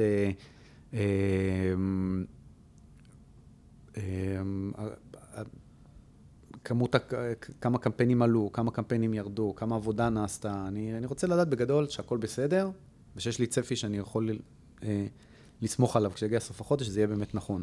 מעבר אה... לכסף, אתה מסתכל גם אה, על המשימות ששולח לעובדים שהם עשו, שהם לא עשו, שהם הספיקו, לא הספיקו. וואי, הרמת לי להנחתה, כי בדיוק רשמתי לעצמי בראש לדבר על זה. אה, פיתחתי כלי, קטנצ'יק. אה, הכינותי מראש. שהוא... עושה למעשה סנאפשוטים של האקאונטים, ומוצא מה שנקרא את הדיף, את הדיפרנס. הוא עושה סנאפשוט של איך האקאונט נראה היום. ויזואלית איך הוא נראה, או כמה קמפיינים? כמה, הכל. הוא מפרק אותו, זה עץ, עץ ענק, מלא עלים, שכל ה-ad groups והמילים והכל. ועושה סנאפשוט יום, שבוע אחרי, ואני, ומוצא את הדיפים. עכשיו, ואז אני יודע אם, אם מישהו נגע באקאונט הזה בכלל. העובדים יודעים שזה קורה, זה לא איזה סוד. זה היה חשוב לי, שוב, מתוצר של מצב שאנשים לא עבדו על הקמפיינים, הם מקבלים את המשימות שלהם ולא עושים אותם. הם אומרים, טוב, הכל בסדר. שעוד פעם, יש מקרים שזה באמת בסדר. ואני אז, אם אני רואה לקוח שלא יודע מה, שבוע על אף אחד לא נגע בכלום, אני לא בא לדודו, זה לא בסדר. אני יודע שהקמפיין הזה לא לגעת בו. כן. כלומר, אתה מצליב את זה גם מול מה שקורה בתוצאות. אני יודע, כן, בדיוק. אבל אם אני רואה, לא יודע, קמפיינים... אבל יש גם בדיוק תפוך. יש קמפיינים שאני רואה, מה זה, בוא נה, שלושה ימים לא עשינו כלום, אתם לא נורמליים, כאילו, זה קמפיין חדש, אין דבר כזה. אז זה סיפורים של פעם. כן. אין את זה היום. הם יודעים שאני רואה סנאפשוטים, ואני רואה באיזה אקאונט נגעו ולא נגעו, ומה רמת השינויים שבוצע בו. אם בנו קמפיינים, לא בנו קמפיינים, או סירו קמפיינים, שינו תקציב, איזה סוג של שינוי. עכשיו, יש כלים, למשל, בתוך גוגל, גוגל Ads, כלי מובנה של Change History, שאתה okay. יכול לראות בו את ההיסטוריית שינויים של כולם. שם כל פלוץ, תסלחו לי על המילה, כתוב שם. עכשיו, זו טבלה של מיליון שורות, אבל אתה לא מבין בגדול מה זה, קרה. זה יכול לפטר לפי משמעותי או לא משמעותי. כן, מאוד קשה. יש, יש פילטרים וכאלה, אבל זה נורא מייגע. זה כשיש לך תקלה, אתה אומר, אוקיי, בוא נראה מה קרה ב-שבעה עשר לינואר, וגם אז אתה רואה פתאום מאתיים שינויים, שיכול להיות okay. שחלקם גם אוטומטיים, הסקריפטים עשו אותם וכן mm. הלאה. אבל אני רוצה לדעת בגדול, אז הסנאפשוטים, הדיף הזה בעצם, מה ההבדל בין האקאונט השבוע לשבוע שבוע, הוא מאוד משמעותי לי. אד גרופ חדש, קיוורדס חדשים, סוג חדש, תקציב השתנה, לא יודע, משהו. אז, אוקיי. אז זה אוטומציה שהיא כאילו בשבילי, זו מערכת קטנה וחמודה שעובדת, ואני לא מסתכל בה כל הזמן, אבל... חייבת לראות אותה. זה דוח, זה בסוף, בסוף זה, בסוף זה מייל שכותב לי לקוח דודו. בסדר, אני לא רוצה לראות את הסוף, אני רוצה לראות את הקרביים שלה. יש לי קמפיין, אה, קמפיינים שהתווספו אפס, קמפיינים שהורדו אפס, קיבורד שהתווספו אפס, קיבורד שנמחקו אפס, טה-טה-טה-טה-טם, תגיד, דודו, עשית משהו היום על השבוע האחרון? לא נגעת בקמפיין. זה מאוד מעניין, כי זה לוקח את ה... אני חושב שאם השאלה שלך הייתה סביב המעקב משימות, אז אסף בא ואומר, אני לא עוקב אחרי משימות, אני עוקב אחרי תוצאות. נכון, נכון. אני עוקב אחרי אאוטקאמים ואאוטפוטים. אני מסתכל למעלה, כלפי, אני מסתכל מלמעלה, אני לא יכול לרדת לקבל את האקסלים של כולם ולהתחיל לעבור מה עשה, לא עשו. זה לא חשוב לי. אני רוצה לדעת שהם מנוהלים, הם אחראים לעשות את העבודה שלהם. אתה לא עושה את העבודה שלך, זה לא המקום שלך לעבוד פה. כן. כאילו, אם מגיעים למצב שאני כבר שולח לך משימות, וגם את זה, לא, הכל לעוס לך, וגם את זה אתה לא עושה, זה לא המקום. כשהיינו מגייסים צלמות לסטודיו של עדי, אז אני זוכר איזה אחת שבאה ואחרי איזה חודשיים עזבה, ואמרה כזה, לא, לא, עובדים פה נורא קשה. עכשיו, זה להיכנס לסטודיו לצילום שעובד כאילו בווליום הכי גבוה בתל אביב, זה הצלמת, כאילו, אם לא טיפ, אוקיי, אז תחיתם על צרי, הכל טוב, כאילו. אני קורא לזה, you had one job, תעשה אותו. אוקיי, אז אותו דבר, אז גם, אז עכשיו לי זה מאפשר גם לראות מבט מלמעלה, לראות באמת שהכל קורה והכל מתעדכן. שוב, זה לא מלא חשבונות, אבל זה מאפשר לי, זה לא מאות חשבונות, אנחנו אג'נסי קטן, אבל זה מאפשר לי לקום רגוע בבוקר. כן. עם זאת, זה גם מאפשר סקלביליות. בדיוק. זאת אומרת, מחר אתה כן תחליט להביא עוד חמישה מנהלי קמפיינים ועוד מאה לקוחות. אתה מסוגל. כמו גיהנום, אבל בסדר. אבל סבבה, הבנת. הלקוחות, מי ששומע את זה הבין. כן. כן, אז מבחינה התפעולית זה מאפשר לי. עכשיו, מה שמביא אותי לשלב החלק השלישי... רגע, רק אני אגיד משהו אחד. יש פה מוצר, כאילו. לא ברור לי למה אתה לא עושה מזה מוצר. יש מוצר, יש מוצר, אני לא בטוח שיש לו מרקט פיט, באמת שוק אמיתי שיכול לשלם על זה. כי זה מוצר אנקדוט, אני קורא לזה. טלפון של אסף בתגובות. מי שרוצה לקנות. חמישים דולר לחודש. אז החלק השלישי של האוטומציה, היא אוטומציה עבור הלקוחות. אוקיי. שזה משהו שהוא יחסית, לא חדש, אבל הוא עוד בצמיחה. אוקיי? הוא עדיין בהתפתחות, כי התעשייה היום, תעשיית הדאטה ותעשיית הפרסום, מתקדמת בסדרי גודל ממה שהלקוחות מסוגלים להבין. אוקיי. מבחינת הקפסיטי שלהם. כאילו, אתם חושבים אפילו דשבורד, שזה משהו נורא נורא בסיסי. אוקיי, מה, אין לכם דשבורד? אז אתה אומר, אפילו שיש להם את הדשבורד, הם אפילו לא יודעים מה הם רוצים לשים שם, מי צריך לראות אותו, איך לאפיין אותו. אתה אומר, רגע, אבל דשבורד זה משהו של פעם כבר, כאילו, כבר מאה שנה יש דשבורד, מה חדש? פשוט הם עברו מלפרסם ברדיו ללפרסם בדיגיטל. אז בגדול, שוב, אני אומר, תמיד אפשר להביא לי את הלקוחות קצה, אבל לצערי, גם, גם הלקוחות קצה האלה שכן מצליחים לעשות הכל, הם באמת, הם באמת מיעוט. אם אני מסתכל באמת על, על השוק הגדול, הרוב, הם, כמו עם אנליטיקס. אתה אומר, רגע, אנליטיקס זה בסיסי, תכנסו, תראו, הם, הם פשוט לא, הם לא שמה. נכון. הם, הם, הם לא באמת חיים את זה, שזה בסדר. אבל לא תמיד זה אפילו חלק מה-די אן איי הארגוני שלהם. אבל לקוח אמור באמת להבין בזה. לקוח אמור, כאילו אני מסתכל, ואני אומר, אוקיי, לקוח שמפרסם באונליין, הוא צריך להבין ב... בלייצר וילונות, הוא צריך להבין בשרשרת הספקה. הוא באמת חייב להבין מה אנליטיקס. זה לא עניין של ידע, זה עניין של... אני לא מבין בפוליסות ביטוח מבנה. נכון. אבל עשיתי. נכון. כי אני מבין את ההשלכות של הדבר הזה. הלכת לאיש מקצוע, והוא אמר לך, אתה צריך זה וזה, וזה הלך... כי אני מבין את ההשלכות של זה. כן. אוקיי? אבל אני לא יודע מה הדבר הזה שיש בתוכו מכונה שנקראת ביטוח. זה לא מעניין אותי, אני בא לסוכן, אני יודע מה אני צריך. אבל אני חושב שההבדל הוא שאת הפוליסת ביטוח, סליחה, בסוף אתה תצטרך להבין מה קורה שם כשמשהו יקרה, אוקיי? זאת אומרת, פעם בשנה פרצו לך הביתה, אתה צריך להבין מה היה לך בפוליסה אולי. לא, יש סוכן והוא יקרא והוא יגיד. אתה פוגש את זה פעם בשנה, נגיד פעם בשנה, או פוגש את זה פעם בשנה בחידוש ופעם בשלוש שנים שפורצים לך הביתה. אבל הדוחות של הפרסום וכל מה שקורה לך באונליין ובדיגיטל ואיך הדברים מתחברים, על פניו, אתה צריך לחיות את זה ברמה, אני לא אגיד יומיומית, אבל נגיד כל שבוע. אני אתן לך דוגמה. אני לא חושב, אני עכשיו חברת רייטים, אוקיי? אני חושב שכל הצוות של המרקטינג ומעלה, מנכ"לים, וי פיז, כל מי שאחרי, בכסף, בפייננס, כולם צריכים לדעת, למשל, כמה עולה להם מחירה באונליין. כמה עולה, מה ה-סי פי איי?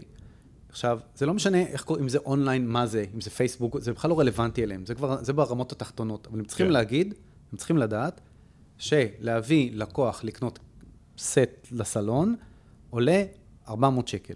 כן, נכון. הם חייבים לדעת את זה, והם חייבים לדעת שאתמול זה היה שלוש מאות, ומחר זה יהיה שש מאות. הם חייבים לדעת את זה. הם חייבים להיות מחוברים, אני קורא לזה דאטה אוריינטד, מה שנקרא, דאטה אוריינטד קומפניז, כי אחרת, יש הפתעות והם לא יודעים, ויש קצר, יש ניתוק בעצם בין המרקטינג לבין כל מיני יעדים שיש להם מלמעלה.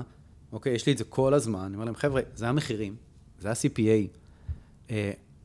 מה אתם תעשו עם זה? אני לא יודע, זה כבר קשור לביזנס, אבל המספר הזה, אתם לא יכולים להתעלם ממנו. נכון. אתם לא יכולים להמשיך לחיות ביקום שלפני עשר שנים, כשהמחירה עלתה לכם עשרים שקלים, והיום זה כבר מאה, כי סיבות. ולהמשיך לחיות, כאילו אתם עדיין בשנת אלפיים ושתיים. וכל התפיסה שלהם היא לפי המספרים של פעם. וחבר'ה, דברים, כמו ש... אני יכול, זו שיחה שהייתה לי ממש לא מזמן, עם מנהל רכש. אני אומר לו, כמו שאתה מטריד את עצמך בשער הדולר, ובעלות השילוח, ובמחסן ביפו שנתקע שם, אתה צריך לדעת גם כמה עולה לך, כמה עולה לי להביא לך מחירה. לגמרי. זה פקטור לכל דבר. ממש. אתה, למה אתם, למה אם זה אונליין, או אם זה זה, אם זה משך לשיווק, זה לא מעניין. זה חלק מהמספרי ברזל שלך. אבל זה נגיד, מה שאמרת עכשיו, הוא, א', אני, אני חושב ששלושתנו מסכימים שזה must, אבל אני לא רואה את זה בכך ב, כ... ארגון שהוא מבין באנליטיקס חזק. הוא לא צריך להבין באנליטיקס. הוא צריך להבין מטריקות בסיסיות. הוא צריך להבין את המטריקות הבסיסיות שהן קשורות לשירותים שהוא רוכש, נקרא לזה, ושקשורים לביזנס שלו.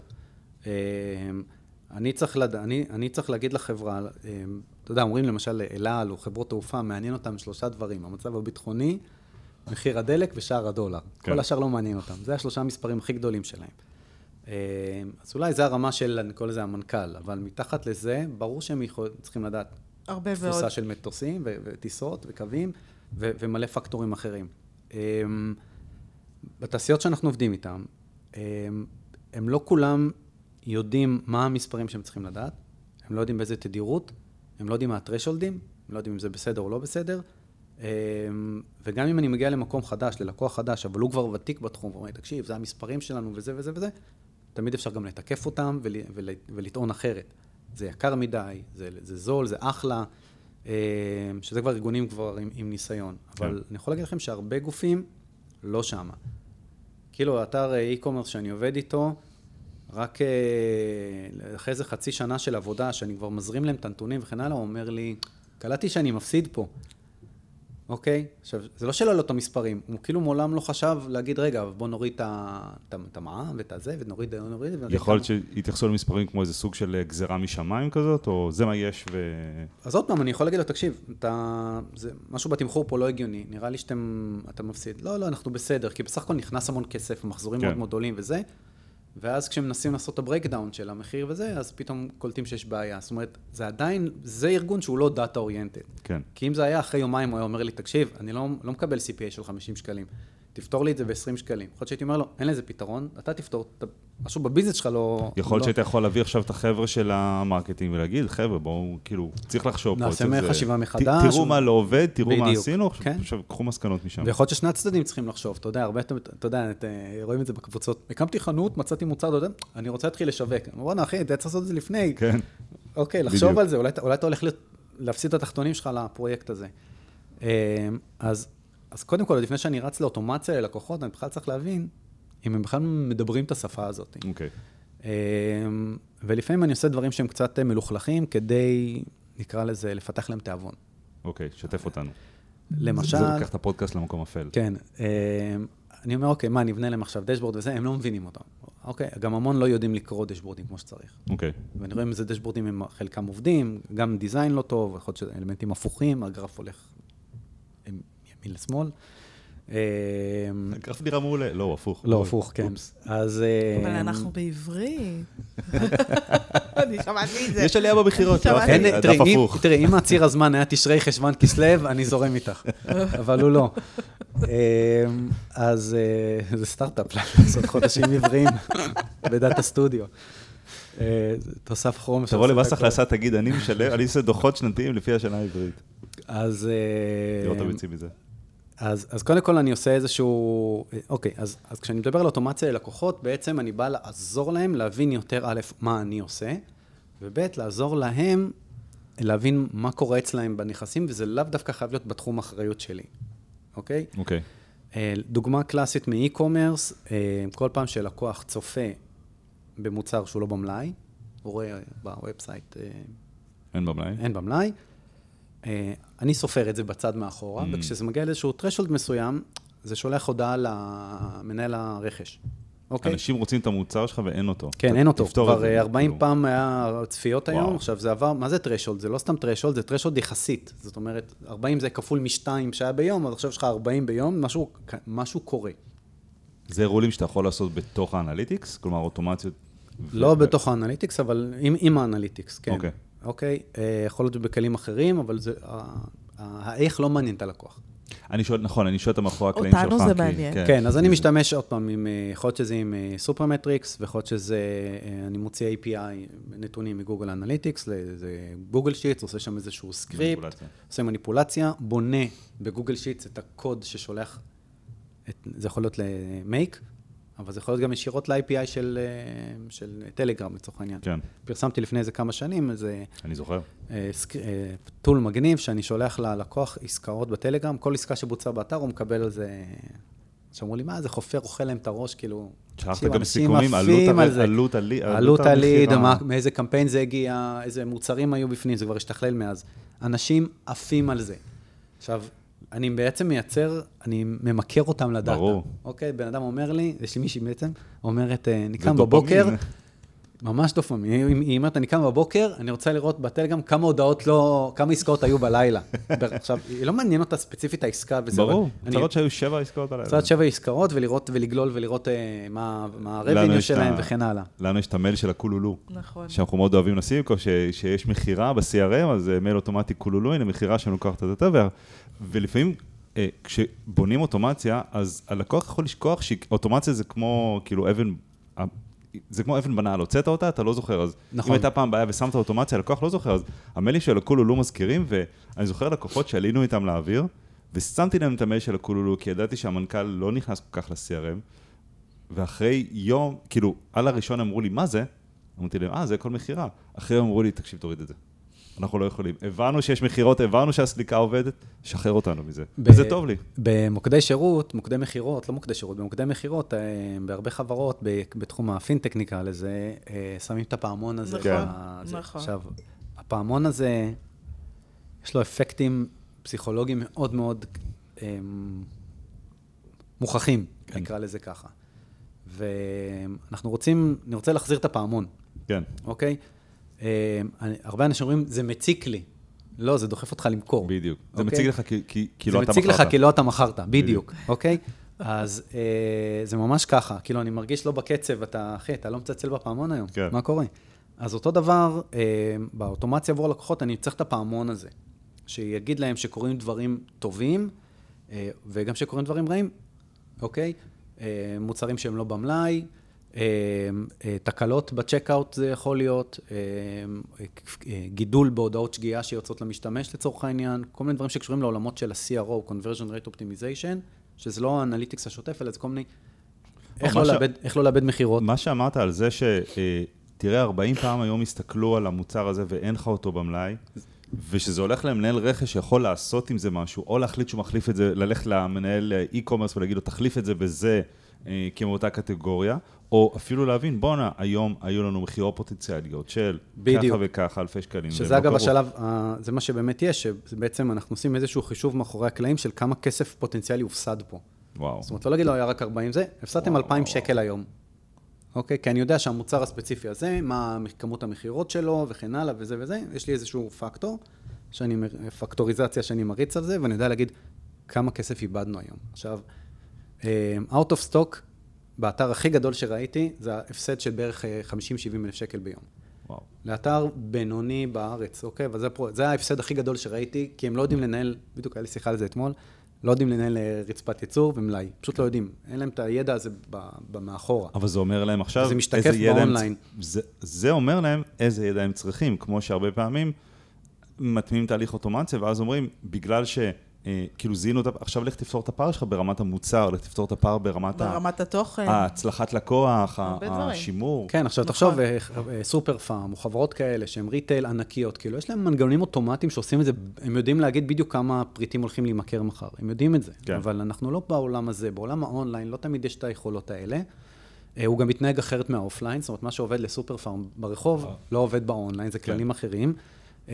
אבל יש להם את היכולות לנהל את הדאטה של זה ולעשות תחזית. מי שלא בסדר גודל הזה, לא יכול לעשות את זה. אני צריך לעזור לו, כשהאש עוד קטנה, להגיד לו, תקשיב, קורה פה איזשהו משהו, שלא לדבר, אגב. דוגמה קלאסית שאחד מהלקוחות הביאו משפיענית, שעשתה טיק-טוק ואיזשהו משהו, דיברה על איזשהו מוצר מסוים. לא היה לנו מושג, אגב, שזה הולך להתפוצץ, כאילו, תוך שעות המוצר אזל. והיה לנו איזה כאילו איזה אלפיים, זה מספר מטורף של, של, של Out of Stock, שהוא נפטר נורא נורא מהר. אוקיי. Okay. Okay? הפתרון אגב היה לייצר כאילו מלאי פייק, רק כדי שתהיה מחירה, ובערב הגיעו המלאים. לדאוג לזמן ההספקה. לדאוג לזמן ההספקה, ותקתקו את זה נורא נורא, ממש שלחו מישהו שיביא עכשיו עוד מאתיים ארגזים של זה. אבל באתר, למרות שעוד לא היה מלאי, כבר רצו להתקן כדי לא לאבד את המחירות, כי אחרת זה היה עיבוד מחירות מוחלט. וואי, מטורף. אז זה היה אלרט שאנחנו הוצאנו להם. אדיר. הם לא ידעו, היה קמפיין משפיעניות. ראו שיש מחירות, אמרו זה יופי. אמרו סבבה. יכול להיות שאפילו אמרו, איזה יופי, מכרנו את הכל. מכרנו את הכל, בדיוק. לא מכרתם כלום, לא מכרתם. כן, בדיוק. מכרתם את הכל, אבל יכולתם למכור פי שתיים. איזה הזוי.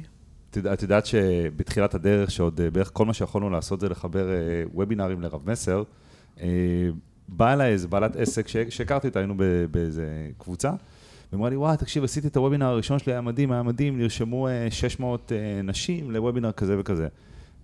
ואמרתי לה, א', יופי, כל הכבוד, תביא לי את הדוח מהגוט וובינר, שהוא אומר, יש דוח שנקרא registration report, תביא לי אותו, הביאה לו אותו, ראיתי שבאמת נרשמו שש מאות registrants, אבל ראיתי שכמות האנשים שהגיעו לדף הרשמה, שזה דף הרשמה של גוט וובינר, שהוא לא ברור בעליל, זה היה באזור ה-אלף ומאה.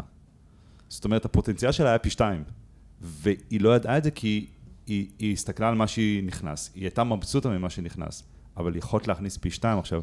הפתרון במקרה הזה כן היה לעשות דף נחיתה יפה וברור ובעברית, ולעשות לו אינטגרציה ברקע לרישום נכון, לוובינר. נכון. אבל, אבל לפעמים זה, זה מטורף, שאתה אומר, הם, הם לא יודעים מה שהם לא יודעים. נכון. בדיוק. אגב, כלי האנליטיקס, בניגוד לכלי ה-בי איי, אני קורא לזה, ה-בי איי בדרך כלל יושב בחברה מאחורה, הדאטאבייסים, אז הם יודעים כמה מחירות היו, כמה הזמן, כן. הם יודעים את הכל.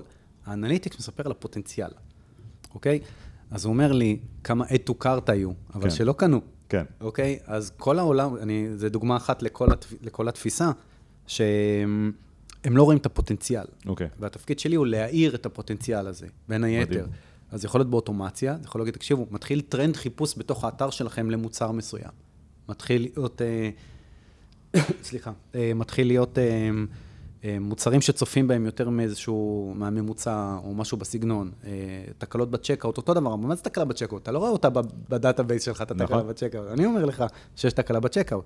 אז המטרה שלי כל הזמן להאיר להם את הפינות החשוכות האלה. אני אתן לכם סתם דוגמה של ניתוח אי-קומרסי, ואני קורא לזה הקטלוג האפל, שאומרים, מה, היה לי היום מאתיים צפיות במוצרים, או מאתיים אלף, לא משנה. אני אומר לו, כן, בוא נ... כמה מוצרים אבל יש לך בקטלוג? אמר לי, חמשת אלפים. אני אומר, תקשיב, בתוך ה-חמשת אלפים, רק חמש מאות הם אלה שמסתכלים עליהם, זה פרטו כזה, אבל שאר ה-ארבעת אלפים מוצרים שיש לך במחסן, לא רק שלא קנו אותם, אף אחד לא הגיע אליהם. לא הסתכלו עליהם בכלל, באתר. אוקיי, אז אנחנו מזינים עוד פעם כן. את ה... בוא נקדם אותם, פרומושנס, בוא נראה למה זה לא עולה, אולי הניווט לא טוב וכן הלאה. זאת אומרת, התפקיד הוא כל הזמן של האנליטיקס הוא להאיר את, ה... את הפינות החשוכות האלה. אפשר גם לעשות השוואה למתחרים? לא ממש. אני לא אוהב כלים שמרגלים אחרי מתחרים, כי רובם עסוק, הם על גבול הקריאה בקפה ומיסטיקה. אוקיי? אוקיי? יש כלים שעושים את זה. חלקים מה, מהפעילות של המעקב מתחרים עושה. חלק מהדבר הזה מתבצע טוב, הרוב זה... בסדר מה ההבדל בין אה, אה, אינטגרציה לבין סקרייפינג וללכת לאתר שמישהו אחר ולא הוריד משם נתונים. אפשר וגם, נכון, אז, עוד פעם, אבל... זה נותן מידע על חלק מהדברים, אבל יש הרבה דברים שהם כן מנים, שהם מן הסתם, אין לי, אין לי גישה אליהם. וגם זה שלקוח עושה משהו, זה לא אומר שזה עובד לו. שזה מלכודת, אבל הם עושים קמפיין בטיקטוק. נכון. אין לך מושג, אבל מה עוד הם עושים או לא עושים. ומה התוצאות של זה? כן, אין לך מושג. אז זה התפקיד שלי, אני תמיד הדביל אדבוקייט, כל הזמן. עם החבר'ה, בואו... אני קורא לזה, אני הרבה פעמים אומר כאילו, מיילים של לקוחות, התלהבות, אני אומר, סליחה שאני הפרטיפ, הנה הגיעה המבאס. כן. ואז אני אומר להם, טה-טה-טה, כל הדברים. ונקודה האחרונה בהקשר הזה, כי הזכרת באמת את ה... העלינו לפני איזה חודש וחצי, תהליך נטישת הגלה מול אתר וו-קומרס ללקוחות שלנו עכשיו. היה להם כבר נטישת הגלה מול וו-קומרס, אבל כשהחליפו את הסליקה שלהם לסטרייפ, אז זה נשבר בגלל האופן שבו סטרייפ עובד. אז עשינו אינטגרציה מול החברה שבעצם עושה להם פיתוח יהודי באתר, עשינו אינטגרציה מולם אל תוך Make ואל תוך ה-סי אר אם, ושהסתכלתי על זה בערך שבועיים אחרי שעלינו לאוויר, הסתכלתי בתוך, בפיידרייב, ב-סי אר אם, וראיתי שכמות הדילים שנפתחו על נטישות הגלה הייתה אותה גדולה, הייתה פי שתיים באותה, בתקופה של החצי חודש שהיה, יחסית לכל החודשים שהיו לפני זה.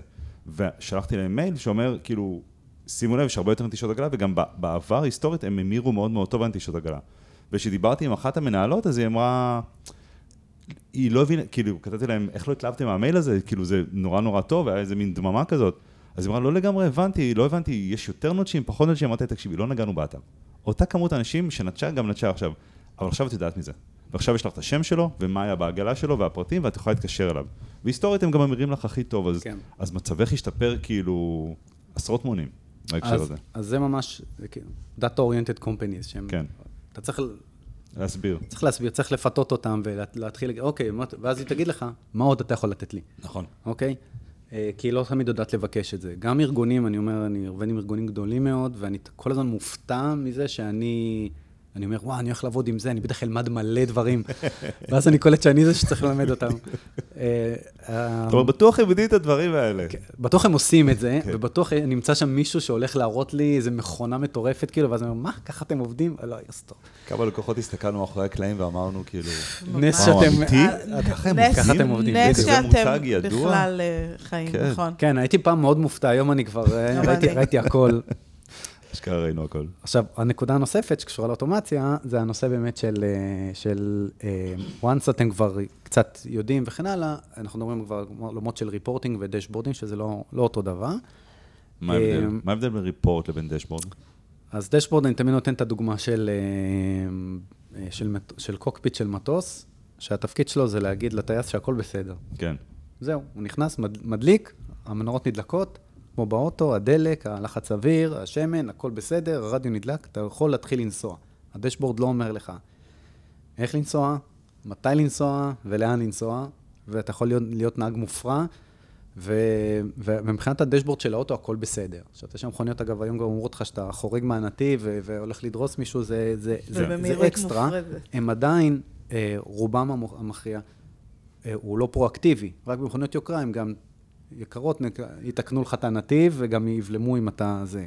אנחנו עוד לא כולם עדיין טסלה. יש מצב שישמעו את הפודקאסט הזה ב-אלפיים ושלושים, וכבר כל הרכבים ינגעו לבד, ויגידו, מי זה החטייה? לא יהיה רכבים עוד שלושים שנה. אז בעצם התפקיד של הדשבורד, הוא בעצם בגדול, התפקיד של הדשבורד הוויזואלי, הוויזואליות של הדשבורד, זה להגיד לך שהכל בסדר. דשבורד טוב, זורקים אותו למסך במסדרון, כולם מבינים מה כתוב שם, ומטרה לראות שם באמת אנומליות, חריגות או כל מיני דברים כאלה. אם אני עכשיו רוצה לראות רשימת קמפיינים, ותמעין לי אותם לפי יחס המרה, ולפי לא יודע מה, ותציג לי רשימת האדגורס, ווטאבר, ואתה אומר, תשים לי את זה בדשבורד, אוקיי, זה דוח. ואתה רק רוצה לשים אותו בכלי של דשבורדים, שזה בסדר. אז דאטה סטודיו למשל. אגב, מתי זה לא בסדר? מתי בקשה כזאת יש קויה? למשל, כשאני בונה, אני, היום הכלי שהוא הבונטון לצורך העניין זה דאטה סטודיו של גוגל. השם החדש שלו זה לוקר סטודיו, הם קנו את לוקר שזה מערכת בי איי, וזה מיליארד מיליארד, והם, עכשיו זה נהיה לוקר סטודיו, לא דאטה סטודיו, והם, ובעצם, אני יכול, הטאגליין של המערכת הוא מה שנקרא reporting visualization. אוקיי, הם לא דשבורד, זו מילה גם ישראלית קצת להגיד דשבורד. כן, באמת. היא לא בעברית, אבל היא כאילו, זה נורא ישראלי להגיד... להגיד דשבורד ולהתכוון לריפורט. בדיוק, אוקיי? ממש ככה. אז אם באמת, אם אתה אומר לי, תביא לי רשימת קמפיינים וזה, אני אומר לך, אוקיי, מה אתה רוצה לעשות עם זה? אומר, אני רוצה כל בוקר להיכנס. אוקיי, בוא נעשה לך דוח באקסל, אני אשלח לך אותו, למה אתה צריך אותו בדשבורד, אוקיי? עכשיו, יכול להיות שאתה עובד זוטר, ונוח לך לעבוד עם דאטה סטודיו, עם לוקר סטודיו, אז פצצה, אני אשים לך את זה שם, זה עדיין לא הופך את זה לדשבורד. אוקיי. אוקיי? דשבורד זה משהו שהתפיסה שלו היא מינימליזם, פשטות ובקרה. אוקיי? לדעת שהכל בסדר. רשימת קמפיינים, אתה לא צריך להיכנס לראות שהכל בסדר. זה כבר דיטייל, זה כבר עבודה שלך. רשימת קמפיינים, אתה נכנס, אני חושב, תקן אותי אם אני טועה, אם אני מסתכל בדשבורד ואומר, העלויות, סך כל התקציב שלנו יחסית למחירות עלה מאוד, עכשיו צריך להיכנס לריפורט ולהבין איזה קמפיין זה. בדיוק. אבל זה גם תלוי למי זה מיועד, אם זה ל-C-Level או לחבר'ה שבאמת עובדים. עכשיו, כרגע, שני הדוחות שאמרת עכשיו, הדשבורד והריפורט של המפורט, הם שניהם יושבים באותה אכסניה, באותה תחת דוח בלוקר סטודיו, אוקיי? זה עדיין לא עושה את זה דשבורד, כן. את הדף השני הזה, אוקיי? אז כשבדרך כלל אני מדבר על דשבורדים, אני מדברים על high-level K P Is וטרנדים וכן הלאה. ופה בעצם יש תמיד איזושהי התנגשות, יש איזה פער שצריך לגשר עליו מול הלקוח, כי הלקוח מהר מאוד זורם לריפורטס בתפיסה שלו. אני רוצה רשימה שלה, קמפיין שעבד הכי לא, זה כל מיני כאלה, אני לא רואה, זה כבר טיפולי, אוקיי? זה כבר טיפולי, אז אנחנו לא רוצים להמיס, זה כבר לא דשבורד, זה ריפורטס, אין בעיה. אם לוקר נוח לך, נעבוד עם לוקר. לא נוח לך, בוא נעבוד עם קליק דאטה. כלי אחר או whatever. העיקר הדאטה, שוב, לא מעניין אותי הכלי.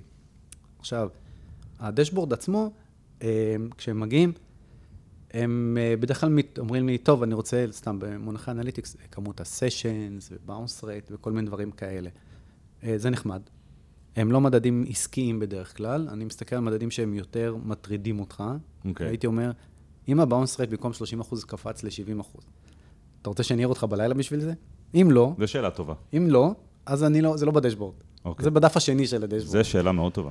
אוקיי? מה אתה צריך שאני אקים אותך בלילה? אוקיי, אתה אומר לי, היחס המרה ירד מ-אחת נקודה שמונה, ירד ל-אפס נקודה תשע, על זה אני מעיר אותך. אוקיי. אוקיי? אז זה מה שאני שם בדשבורד. יעדים, יש לך יעדי מחירות, אני אשים את זה בדשבורד. אני אשים את הגייג' הזה עם החץ, אם אתה באדום, צהוב, ירוק, של התקציב שלך, הרנווי שלך, כמה זמן, האם קצב צריכת התקציב מתקדם בהתאם לקצב התקדמות החודש, אז גם נשים לך את הגייג'ים האלה, זה כן, זה דשבורד, לראות את המחוגים על הירוק. אהבתי את השאלה. אוקיי. על מה להעיר אותך בלילה? על מה להעיר אותך בלילה. אם זה לא להעיר אותך בלילה, זה לא הדשבורד. כן. זה לא הדשבורד. כן. בסדר? שוב, זו חלוקה שהיא כאילו תיאורטית, כי אנשים הם שמים הכל. כן. כי ברגע שיש הכל, אתה לא מוצא כלום. אבל גם מאוד חשוב להבין, לפחות מהנקודת מבט שלנו, אני לא חושבת שלקוחות יודעים מה הם רוצים לראות. אני מסכים ש... בוא נגיד ככה, דשבורדים מוכנים שראיתי חלקם היום מדהימים, והייתי צריך לשבת איתם שסבירו לי מה אני רואה פה. חלק אני לא הבנתי מה... זה היה כאילו, בוא נאסוף מלא מספרים, ואני אומר, אוקיי. מה זה נותן לך? מה זה נותן? מה הערך המוסף של זה? ולפעמים הייתי אומר להם, לפעמים אומרים, פה שמנו גלובוס של כל המדינות, מפת הכדור הארץ. שבהם היו לנו מחירות בחודש. שבהם היו לנו מחירות בחודש. חבר'ה, הגרף, הטבלה הזאת לא תשתנה כנראה, אם אתם לא עושים איזושהי מהפכה כנראה, זה לא הולך להשתנות. כן. אוקיי? אז מה שראיתם היום, כנראה זה יהיה גם מחר. אז, ובטח בצורה הוויזואליזציה הזאת, שהיא גם לא... זהו, זה נשמע יותר משהו כמו שאני רוצה אלרט, שאם יש לי יותר מ-X מחירות במדינה שלא בדאטאבייס שלי, תקפיץ שמשהו קורה שם, אבל... וגם אם כן, זה לא ייכנס לדשבורד, זה יהיה כבר בתפעולי יותר, זה לא בדשבורד. עכשיו, הדשבורד נועד לכל לבל שצריך לקום בבוקר ולדעת שהכל בסדר. אז יכול להיות דשבורד ל-סי אי או, ויכול להיות ל-וי פי'ז, ויכול להיות למנהלי הקמפיינים. אז אם מנהל הקמפיינים אומר, אני רוצה לדעת שהכל בסדר, אני לאו דווקא צריך להגיד לו, הנה כל רשימת הקמפיינים שלך. אוקיי? עכשיו, יכול להיות שאם זה נוח לו, סבבה. אוקיי? אני לא אתווכח איתו מה זה דשבורד. עכשיו, אבל המטרה שלי היא לעזור להם. אממה, סטטיסטיקות מראות. יש לנו בלוקר סטודיו, אני צריך להתרגל להגיד לוקר ולא דאטה סטודיו. זהו, אני לא חושב שאני... זה נשמע חדש. יש להם אופציה לשים אנליטיקס בתוך הדוח, כדי שתראה אם נכנסים אליו בכלל. וואו. אוקיי? הממצאים מראים שהרוב לא מסתכלים על דשבורד. עכשיו, הסיבה שהם לא נכנסים לדשבורד, זה כי לא אפיינו להם את הדשבורד איתם, או עבורם. אמרו להם, זה מה שאתם צריכים, קחו. זה מה שאתם צריכים, כן. אז אתה יודע, לפעמים אומרים לי, מתקשרים המון, אחרי אני צריך גם agencies, אני צריך טמפלטים שאני אוכל לשכפל לכל הכוח. אני צריך, טמפלטים, המילה טמפלט היא נוראית. עכשיו, טמפלט, תכתבו בגוגל, דשבורדס טמפלטס או דאטה סטודיו טמפלטס, תראו את כל התמונות שם, תראו שזה לא דשבורדים, זה הוכחת יכולות של ויזואליזציה. תראו איזה גרפים יפים. זה מה שאנחנו יודעים לעשות. איזה background יפה, ויש לנו גרדיאנטים כאלה, וקווים, וברים, וגייג'ים, וכל מיני כאלה. זה לא דשבורד, זה לא צורת שבן אדם מסוגל לקרוא נתונים כשהוויזואליזציות מתערבבות ממלא סוגים. או שהכל גייג'ים, או שהכל מספרים, או שהכל טבלאות. אתה לא יכול לעשות איזשהו סלט. בגלל שהעין שלנו לא, כאילו, קשה לאבד את זה. קשה לאבד את זה, קשה למצוא מהר את הבעיה, איפה אני צריך להסתכל. אז אני מאוד, אני חולה על גייג'ים. תן לי מחוגים אדום צהוב ירוק. אני תמיד אומר, דוקטור נו כזה, הלוחות בקרה של הנבלים, כאילו, של הטיל הגרעיני, ככה אני רוצה. אני רוצה מלא מחוגים. כמו הסרטי ג'יימס בונד של שנות ה-שישים. מחוגים. השתלטות עולמית. בדיוק, מחוגים ומנורות. תראה לי מחוגים ומנורות, אני אהיה מבסוט. ואין שום בעיה לעשות את זה. אבל, ואז זה גם נורא ויזואלי, ואז נורא כיף להוציא את זה החוצה. כן. וגם צריך קיי פי איז ומדדים, שגם מייצרים איזשהו אקשן אייטם. לא רק להגיד, הכל בסדר, אלא להגיד, שימו לב, הנה, המחוג לא סתם אדום, צהוב, ירוק. אתה יודע כמה אתה בירוק, גם לאדום יש גוונים, אני קורא לזה, וגם לירוק יש גוונים. יש טרשולדים, יש יעדים. אוקיי, המחוג לא סתם אומר, הוצאת אלפיים דולר החודש. המחוג אומר, אה, כמה אתה בקצב יחסי. זאת אומרת, המחוג מייצג מאחורה איזשהו חישוב. הוא לא סתם מספר מ-אפס עד מאה. הוא מייצג איזושהי לוגיקה, אוקיי? מה, מה, מה, כמו שתגיד, כל ליד שאנחנו מקבלים, אנחנו נותנים לו איזשהו סקור. כל ליד שמגיע למערכת, אנחנו נותנים לו איזשהו סקור בגלל הסוג החברה שהגיעה וכן הלאה. כן. אז אני אומר, לא סתם כמה לידים הגיעו, אלא לתת להם חישוב, לעשות פקטורינג עם הזה, ואז להציג את הגייג' הנכון. זאת אומרת, עם כל הכבוד לזה שקיבלת מאה לידים, אתה בכתום. כן. אוקיי? אתה לא הבאת על high quality וכן הלאה.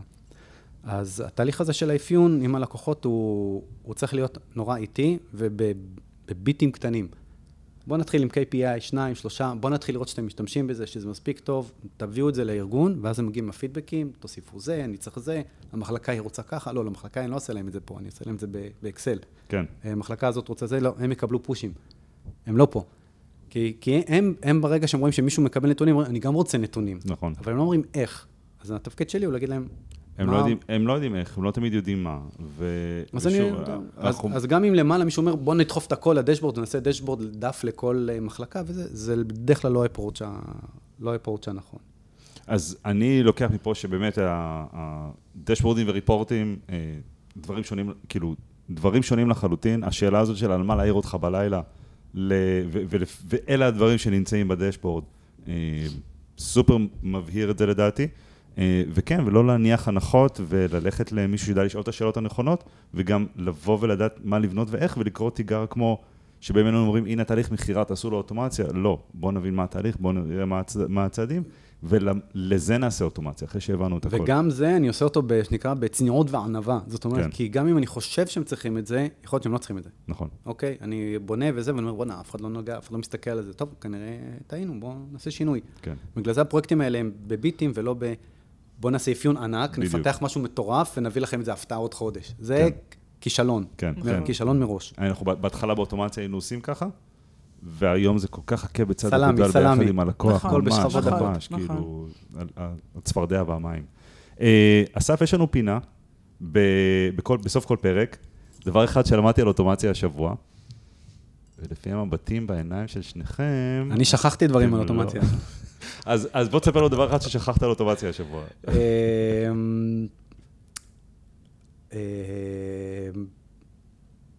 מה היה לי? רגע, תחתוך את זה אחר כך.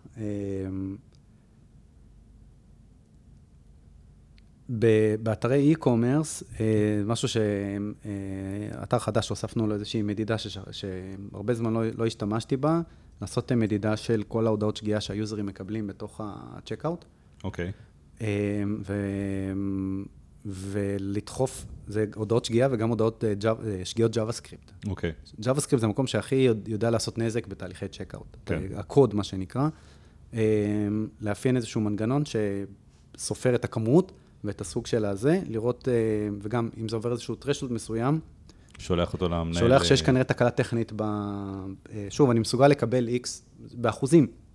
חשוב מאוד שזה, כל זה יחסי כן. הרי, זה לא ספירה נומינלית, באחוזים, כמות האנשים שנכנסים לצ'קאוט מול כמות השגיאות, איזשהו חישוב כזה. מה נחשב אחוז סביר, ש... מה, מה הטרשולד מבחינתך? זה תלוי באתר, אז אין לי פה איזשהו, אין לי איזשהו מספר, אבל יותר מ-עשרה אחוז, חמישה עשר אחוז זה mm. כבר לא, זה המון. ב- בעיה. בעיה. Okay. חמישה אחוז, שני אחוז, אני, זה במספרים שאני לא, לא ממצמץ אפילו. זה משהו שהכנסנו... כקוד או כמשהו שרץ באנליטיקס? משהו שרץ מהאנליטיקס דווקא, מתגלגל לשיטס ויוצא לאימייל. מגניב. אוטומציה. כן, אוטומציה. שהיא, אגב, היא רצה, אני כאילו, אני לא יודע שהיא רצה. כאילו, זה לא קרה, אני לא קיבלתי הודעה. אלה אוטומציות הכי טובות. אני אגיד גם דבר אחד שלמדתי על אוטומציה השבוע, וזה גם כן מעולמות של האי-קומרס, ובעקבות סשן הדרכה שהיה לסטודנטים שלנו השבוע. אבל אנחנו רגילים תמיד, נגיד שיש ווקומרס, אז uh, תפוס בווייבוק שינוי סטטוס של uh, הגדרה, תפוס את זה נגיד במייק, ומשם נזרוק את זה ל-סי אר אם, נזרוק את זה לכל מיני מערכות דיבור וכאלה, uh, ואפשר בעצם את, uh, את ה... את ה uh, לתפוס את האירוע הזה כבר בתוך האתר, ובקטע קוד לדוגמה, לשלוח אותו כבר ישירות מהאתר אולי ל-סי אר אם, או לשלוח אותו ישירות מהאתר למערכת דיבור, או ממש על האיבנט הזה של ה... של ה-order complete, או, או שינוי סטטוס, אני יכול לתפוס את זה, אני לא חייב לצאת למערכת חיצונית בשביל לעשות את זה, אני יכול גם בתוך האתר לטפל בזה, שוב, בהנחה שאני רוצה להטמיע קוד באתר, ואם לא, אז אני אה, באמת יכול, כמו שאנחנו עושים היום, לתפוס וייבוק כזה, ו- ושינוי סטטוס הזמנה, ולה- ולה- ולהעיף אותו אה, משם החוצה. אני אגיד משהו שהוא לאו דווקא, זה לא משהו שלומדתי השבוע, זה משהו שאנחנו הולכים איתו כבר המון המון זמן, אתמול הוא בא לידי ביטוי בשיעור שהעברתי לסטודנטים, שאין דרך אחת לעשות דברים. אוי, כן. וזה, וצריך לחשוב על זה, אבל, אבל אני ממליצה לדעת את כל הדרכים ולבחור בדרך הנכונה. זאת אומרת, אתמול שסטודנט בא והראה לי, ושאלתי אותו למה עשית ככה, התשובה שלו הייתה כי דודו אמר. ואז הראיתי לו דרך אחרת, והסברתי שזה בסדר איך שהוא עשה, אבל, אבל חשוב לי כ, כמעבירה ידע ללמד את כל הדרכים. וגם אני, כשאני באה לעשות משהו, אני תמיד רוצה קודם כל לדעת את כל הדרכים האפשריות, ולבחור בדרך הנכונה לי, ללקוח, ל, לזה. וזה משהו שחשוב לצאת איתו ככה, אני חושבת, ב... באמצע השבוע. ההוא סכסכן, דודו אמר, אני זורק, אני זורק את זה אליכם. תתפוצצו כאילו. בדיוק, דודו אמר, עכשיו ירקדו הילדים לפניי. אחרי השידור, תגידי לי מי זה ואיזה פתרון נתתי לו. אבל אני כל כך מסכים איתך, יש כל כך הרבה יותר מדרך אחת לעשות את הדברים, ואני חושב שאחד הדברים הכי חשובים שאני לומד גם בדרך הזאת, וגם הרבה מהעבודה שלנו, זה לא להיות באטאצ'מנט לפתרון שאתה הצעת. יש את ה-אן איי אייץ', not invented here, כאילו אני לא מקבל אף פתרון שלא יצא ממוחי הקודח, לא. אני בא פתוח, בא להרבה פעמים, יש לנו נוח ואני אמרתי, ענת, אז צריך לעשות ככה וככה וככה, והסברת לי למה לא, והתווכחנו, בסוף קיבלתי דעתך, והכל, וזה מה שצריך. זה ה... זה הדבר האחד. הנקדודה שלי. שלמדתי ולימדתי. נכון. מהמם. אסף טרפיקנט. היה מהמם. היה כיף. למדנו המון. תודה רבה. אחלה. וניפגש בהמשך. יאללה, מעולה, שיהיה לנו אחלה חורף. אחלה חורף. תודה רבה. תודה רבה, דודו. ביי ביי.